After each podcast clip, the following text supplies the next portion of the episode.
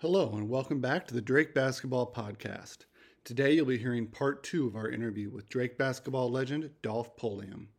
In it, he tells us about playing against Kareem, being drafted into the NBA and NFL, as well as working as the first black newscaster in the state of Iowa. If you haven't heard part one, be sure to go back and give it a listen. Now, without further ado, here's Dolph. Would you say that Kareem is the best player that you ever had a chance to play against or with, or is it someone else? No, without a doubt. Kareem was the best ball player at that time that I had seen. No one, no one had ever blocked his sky hook until he played against Drake University. Now, here's what happened there. Uh, Rick Wanamaker was in because Gary Odom and Al Williams had got into deep, deep foul trouble. Both had four fouls, and so coach put Rick Wanamaker in there. Kareem gets the ball. He goes in for his sky hook. Rick Wanamaker goes up there and blocks it. You should have seen Kareem's eyes when Rick Wanamaker blocked that shot. Nobody had ever gotten that shot, and Rick Wanamaker got it, and Kareem went, damn. and I thought, here's a little team out of Des Moines, Iowa, and we just impressed the greatest ball player in college basketball today. To this day, he will say that Drake University was the best ball team, the toughest ball team that they had played in his entire four years of college. Matter of fact, I got a picture behind me on the wall there that Kareem signed and he said he, said just about that too. He said, "You guys just about beat us. We impressed them, and 54 years later, that team still impressed Kareem Abdul-Jabbar." Yeah, no, I mean it's just it's wild to see how bright that game still shines uh, in the Drake community and the Des Moines community uh, across the state of Iowa. I was really hoping in 2008 for uh, for a rematch. If we could have gotten past Western Kentucky, UCLA was in that side of the bracket. Yeah, I was hoping for that too. I really was because I was wearing my NCAA Final Four watch to, at that game, and I had on my Drake blazer that we wore when we always traveled to away games. I had my blue blazer on there, and I was ready to celebrate if that team had gotten to play against UCLA, but uh, it didn't happen. And uh, Drake had just missed a little bit, a little bit every time we get to the NCAA tournament. We just fall just a little short, which is heartbreaking.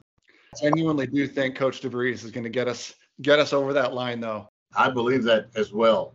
You know, I, I got to believe that. He has the enthusiasm, he has the coaching knowledge, he has the love of the team that believe in him. He has gotten the team to the point where they can believe in themselves too. Play hard, you know, those are the those are the things that we need to get to the next level there. Always in the back of my head though, is are we going to be able to keep them? And that is always a challenge. You know, he may get a coaching offer that he just can't turn down. I'm hoping that it doesn't happen until after he gets us to the final four again.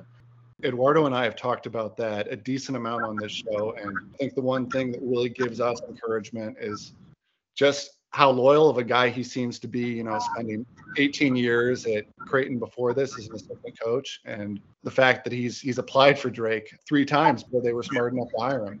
You know, he wanted he wanted to be here, and the good thing is that he's got family that's here in the area too, so they get to see him. They don't have to travel all the way to Omaha to see. They can come right here, right in Des Moines, and that's another great thing. So this is home for him, and to be home is just a plus for his family, extended family, his friends to have him here. He's happy here.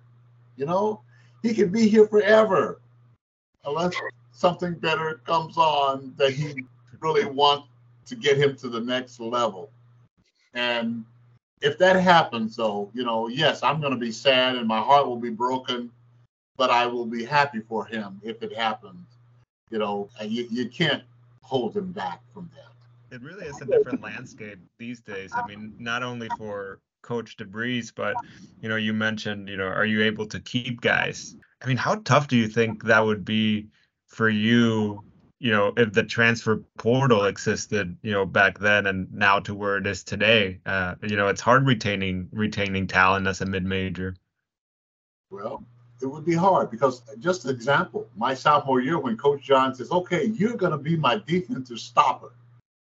But coach, you brought me here to tell me, and you told me when you brought me here that I was going to have the ball in my hands and I was going to be scoring. Now you're telling me I'm going to be the defensive stopper. Well, if we had the portal then, I would be at Indiana instead of at Drake University. You know, so yeah, it would have been a different landscape. Players would be going all over the place as they are today. You just can't keep a kid that's unhappy in your program. I can remember one player that we had. His name was Yesufu, Drake. I don't know if you remember him. He was the guy that came in off the bench to fill in for Roman Penn and give Roman Penn a break. But then we got near the tournament, uh, Missouri Valley Conference tournament. Roman gets hurt. Yesufu had to step in uh, and became a star. We get to the NCAA tournament, and Yesufu was on the all tournament team. That's how good he was. Yesufu wanted to start at Drake University the following year. But where do you put him? Can't have three, four guards out there on the floor. And that caused him to say, well, look, I'm leaving. And that's what he did. So, yeah, it's a it's, it's a different landscape now. How coaches do it today, I have no idea. Uh, you bite your fingers and you, you, you, you pray a lot and you hope that you can find a way to make your kids happy here and not just happy in the basketball sense of the word, but also have to be happy with the campus environment. You know, they're students as well as, as athletes. And so all of that plays into the role of keeping a young person happy and enthusiastic and at your university. Uh, Dolph, I, I wanted to ask you too if you can share a little bit with uh, with the audience post Drake life, getting drafted by the Celtics, the Nuggets, Cowboys, Bengals. Tell tell us a little bit about that and what that process was like, and kind of where you ended up after that. okay, well, getting to the NCAA tournament with Drake, and for the first time in the history of our school, getting to a NCAA tournament was a real win for us. And so, getting there, I still didn't have a real strong sense that the pros are looking at me because today, even then, the guy that scores the point, shoot the ball, the guards, the leading scorer, they're the ones that get all of the attention. The defensive guy is just a he's a, uh, a blue collar worker. Got a lunch pail. He goes to work out there and he does his job. Nobody pays any attention to that, but they just they want to see the, the excitement of the guy scoring. But me, I have to get out there on that floor and I got to hold the lead score down so we can win ball games. And I'm saying I have to do that, but these sports writers, photographers, they don't care about that. So I had to convince me that, Dolph, this is how we're going to get there. This is how we're going to win. This is what we need. Drake needs you to do. Coach John said, You're going to be the defensive stopper. Dolph, get out there and just get the job done. Shut the guy down so we have a chance to win the ball game. So I got my mindset, and I get to the NCAA tournament, and I got to guard uh, Shegog from Texas or where he was from. And this guy's averaging 24 points a game, but I know that if we're going to win, I got to shut him down. And I shut this man down, and he only scored five points on us, and we won. We get there. I remember once I was guarding him, and um, did the famous Dolph Pulliam flop out there on the floor and got the charge against Shegog. The referee came down on the floor and he lifted me up off the floor and he hit me on the butt and he says, Way to go, number five. And I went, Son of a gun. And I says, Oh man, somebody's paying attention to me. And I had a blast out there. But that's when I got a, started feeling, well, maybe somebody's gonna be watching me believe it or not, after that ball game, coach walked into our dressing room and said to Coach John, Coach, I'd like to talk talk to Dolph Pulliam. So coach says, Well, go ahead and talk to Dolph. The man comes over to me and he says, Son, he said, I'm I'm a college basketball coach and I'm sitting out here watching the games here. He says, But son, I'm watching you play defense. He says, I have never seen anyone play defense like that in my life. And he says, and I've been coaching college basketball for years. He said, I just wanted to come in here and shake your hand. And he says, good luck to the rest of the way. And he left. And I said, son of a gun, man, somebody's paying attention to me.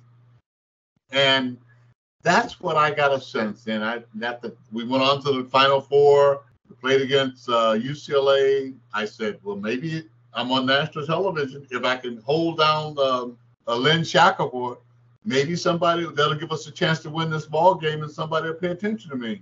The first call that I got when I got back to Des Moines, Iowa, wasn't from the pro from uh, the NBA. It was from the NFL, and it was Coach Tom Landry uh, Dolph, this is Coach Tom Landry, and son, I've been watching you on television. I'm about to cry when I'm telling you this story because it's, he says, son, he says, I've never seen anybody play defense like you in my life. He says, Dolph, he says, I'd like for you to play for me. And he says, I will teach you to be the most feared defensive back in all of the NFL. And I said, wow, I've always wanted to play and told people that I played for the Dallas Cowboys. And here I've got Coach Tom Landry saying to me, play for me. And so he says, so he said, would you play for me? And I said, well, coach, I'll have my agent will be in touch with you. The second call that I got was from Red Auerbach.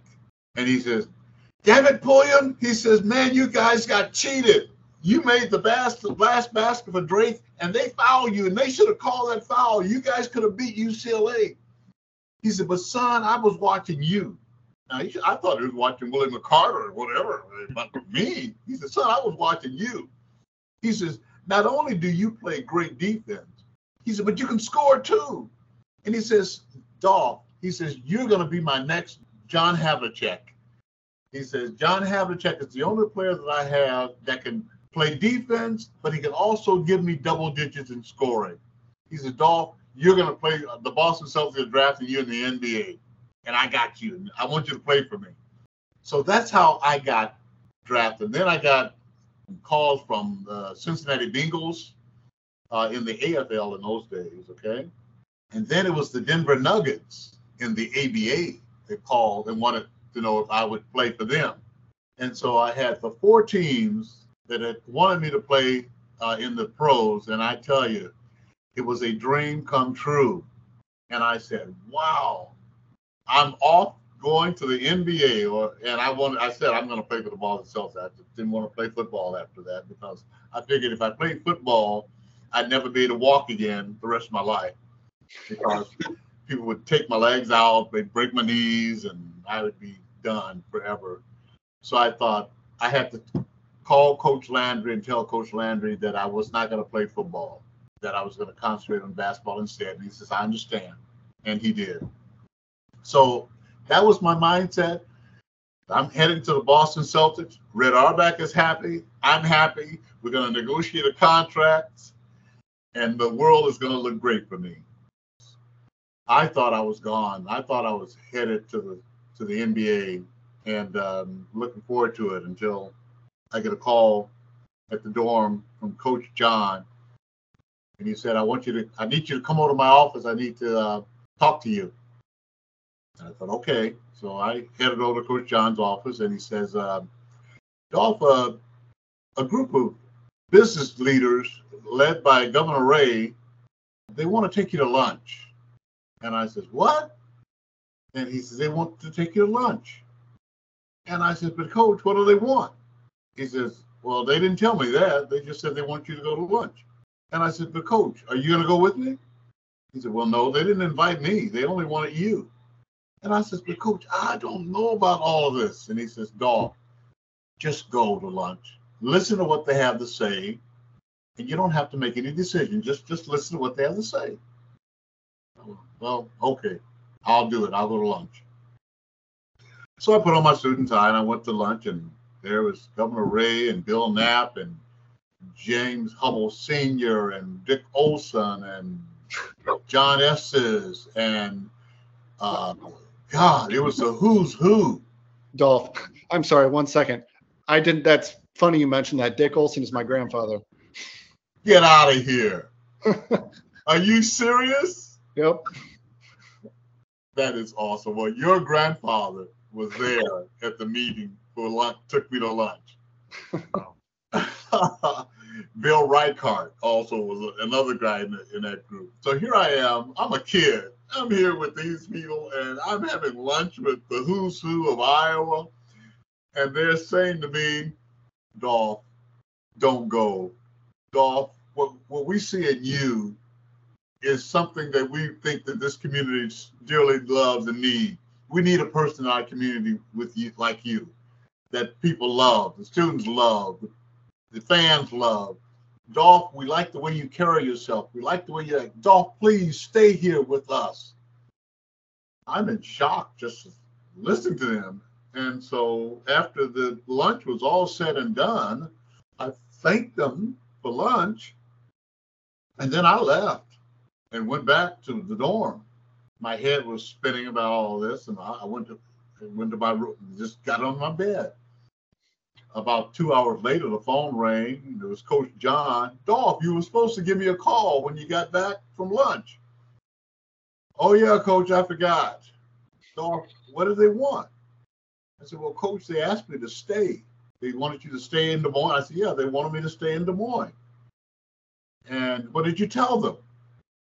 And I said, Well, coach, you told me to go listen. You told me that I didn't have to say anything. So you didn't tell him anything? I said, No, because you told me I didn't have to. So, Dolph, what are you going to do? I said, Well, coach, I want to go play in the pros. He said, Well, then that's it. You're going to go play for the Boston Celtics. I said, Yes, sir. He said, Well, then that's said and done then. You're going to go to the Celtics. Okay, coach. And I thought that was it. I thought it was the end of it. It's settled. I am going and play for the Boston Celtics. Then I get a phone call from my professor at Drake University, Professor Jim Duncan. Because my major was speech and my minor was radio and television broadcasting. And he wanted to talk with me about my paper that I had written for my final exam. And I went, oh boy, I hope he didn't think I plagiarized it or did something wrong here because this was my grade. If I don't pass this course, then I fail. So I go to Professor Duncan's office and knocked on the door, and I says, uh, Professor, uh, you needed to see me about my paper. He said, Well, yeah, Doc, uh, come in. I need to talk with you about your paper. And I said, But Professor, is there is there a problem? He says, No, Doc, there is no problem. He says, Doc, you're going to get your grade on this paper. And he says, but I'm not going to put a grade on it. And I would, but professor, I need the grade. And he says, no, you're going to get a grade, but I'm not going to put it on. I said, why not? He says, because I am not qualified to judge a Michelangelo painting. And I go, whoa. And he says, Dolph, he says, this is the finest document that I have ever read. And I've been teaching here at Drake University for over 30 years and he says, Dolph, he says, I've never read anything this this great. And he says, so you're going to get your grade in this class. He says, but I'm not going to put a grade on this paper, but I want you to keep this forever because this is this is this is history. What he had had me do is he told me that for my final exam in his class, he says, I want you to write about your senior year playing for Drake. And I went, oh, I can do that. It has to be 15 pages long or more, and it has to be single spaced, it has to be typewritten and all that. And so that's what I did, and I turned that in to him. And he says, I want you to keep this paper forever. He said, Dolph, what I'd like for you to do, I want you to go back to your dorm. I want you to put on a suit and tie.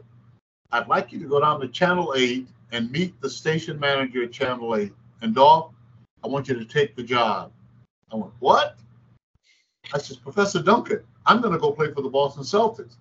He said, no, Dolph, I want you to go down to Channel 8 and I want you to take that job. And I went, but Professor Duncan, I want to go play for the pros. He says, no. He says, I want you to do this, Dolph. I, I need you to go back and I want you to go down there and meet him now and, and take the job. Oh my God. So I go back to my dorm, put on a suit and tie. I go down to Channel 8 and I meet the station manager and I talked to him for about an hour and told him, if I work for you, this is what I'm going to do, and I want to do this, that, and the other, and I just went on and on and on. He never got a word in otherwise in that hour time that I talked with him. And at the end, I got up from to walk out of his office, and I says, um, "Mr. Dillon, I'm going to work for you." He goes, "You are?" I said, "Yes, sir." He said, "But I didn't offer you the job." And I said, "I'm working for you anyway." Said, oh, okay. And I said, "And I'll see you at the in, at the end of September." He goes, "Oh, well, wait a minute. Before you go, how much am I going to pay you?" And I says, "You'll be fair." and I'll just see you at the end of September. He says, I'll be fair. And I said, Yes, sir, you'll be fair, and I'll just see you in September. And and I'll and I walked out. I go back to campus and I go to Professor Duncan's office and I said, Okay, Mr. Duncan. I said, I just met with Mr. Dillon. I'm gonna go ahead and take the job at Channel 8. But Professor Duncan, why is this so important? And he said, Well, Dolph, like I said, I have been teaching here for many years. I have never had a student like you before. I haven't had a student that can write like you, that can talk like you, that can do the work in my classroom like you have. He says, Now, Dolph, he says, I knew that one day I was going to have a student like you, but I didn't think he was going to be black. And he says, So, son, he says, this is your legacy. He says, You can go off and play in the pros and the and last for a couple, three years. He says, and then people will forget you. He says, but Dolph, you're going to open the door for other African Americans to come into the television broadcast market in the state of Iowa because you're going to be the first. And I know that you're going to do a good job, and others will follow you because other stations will start hiring based on you. Dolph, that is your legacy. That is something that will never die. It will live with you forever. That's why I wanted you to take that job. Whew, that was powerful. And you can even imagine a professor that can convince a student star athlete that is already ready to sign his name on an NBA contract to stay in Des Moines, Iowa because it was the right thing to do for me it was the best decision for me that Professor Duncan said that that was the best decision. And I believed him, I trusted him, and I did. And I and I stayed here. Now, after I went to work at Channel 8, two weeks later, I thought I had made the wrong decision because uh, one day in the newsroom, the word came from the station manager for me to come to the meet. The station manager needed to see me. So I walked into his office and uh, says, uh, Bill, you need to see me. And he says, Yeah, Dolph. He says, uh, These are two members of the FBI. These guys are wearing headphones, earphones, and they got uh, guns. And I needed to bring you in here. And I says, Why? He said, Well, Dolph, we've been getting so many death threats on your life that I had to call the FBI and report it. And Dolph, not only have we been getting death threats on your life, but now, Dolph, they're threatening to blow up the station if we don't get rid of you. So, Dolph, I have to call these men in. They'd like to talk with you, Dolph. And they said that they have a plan how they can get this to stop. I am in shock. Tears are coming down my face. I'm thinking, what the heck? I thought I was a popular athlete and I thought everybody liked me. I didn't know I had enemies out there. These gentlemen says, Mr. Pulliam, we know how we can get this to stop. What we're going to do is we're going to take you off the air and let you work behind the scenes. And we think that if doing it that way, that you'll not be on the air and that people won't see you and the death threats will stop. And we we We'll save the station from getting bombed and we'll save your life. I am in shock again. I, I'm a kid. I don't know what's going on here. But Bill, the station manager said, but Dolph, if you tell me that you want to stay on the air, and Dolph, I'm going to keep you on the air. And I said, Well, Bill, I want to stay on the air. I don't want to work behind the scenes. And he said, Well, then you're on the air. And then the FBI said, Well, now wait a minute. We're trying to save this man's life. And we're trying to keep the station from getting blown up. If we keep him on the air, how are we going to do that? Bill says, Well, I don't know, but that's your problem. But he wants to stay on the air, and we're going to keep him on the air. That meeting ended, and I said, I think I made the wrong decision to stay here. I think I should have gone off and played in the pros. This is just not what I anticipated. And thank God for Governor Ray, because Governor Ray got the death threats to stop. And my life changed after that. Yeah, I mean, your life changed, and I think you you changed the lives of everybody who's ever uh, watched you on TV, listened to you on the radio, or watched you on the court. Um, it's it's been a joy for all of us Bulldog fans to tune in over the years, and every every time we go to a Drake event that you're at, I mean, there's always a standing line of people who want to take photos with you or meet you or be a part of what you're all about. So. Uh, on behalf of at least two Bulldog fans, we just want to say thank you for everything you've done. Well, Eduardo, thank you. Tucker, thank you. It has been a, I've had a great life. It has been a storybook life. It has, it's been a fun life. Um, I've, I've accomplished a lot. As you pointed out, I've touched a lot of lives, continue to do that every day. But I still, my love is enormous for, for Drake University. Drake is like my mother. Drake is like my surrogate mother because my mom died when I was very young. But Drake University taught me an awful lot, taught me how to be a man, gave me confidence that I can do the work in the classroom, showed me how to meet people and not to be afraid of people, taught me how to look folks in the eye and to smile, gain confidence, build friendships, lifelong friendships. Drake University taught me that. Well, my life was not easy. I came out of the cotton fields of Mississippi as a kid picking cotton in Mississippi with my mom and my nine brothers and sisters. You know, we had no, it was ruled by the Ku Klux Klan back in those days, and we had no rights. I couldn't, I'm drinking, I'm drunk from the colored only fountains.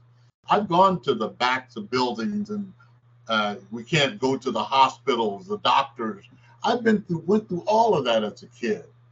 You know, I've had to watch in Mississippi my people be hanged, and if and, and I've got guns pointed at me by the Ku Klux Klan that if I didn't look, they're going to hit me in the head with those guns, and I have to watch my people be hanged. My life has been interesting I'm lucky to be here today. But through all of that, I have survived it. My life has grown enormously. I have made hundreds and thousands of friends around the world now. And the things that happened to me as a kid are gone in the background. So, yes, I feel blessed.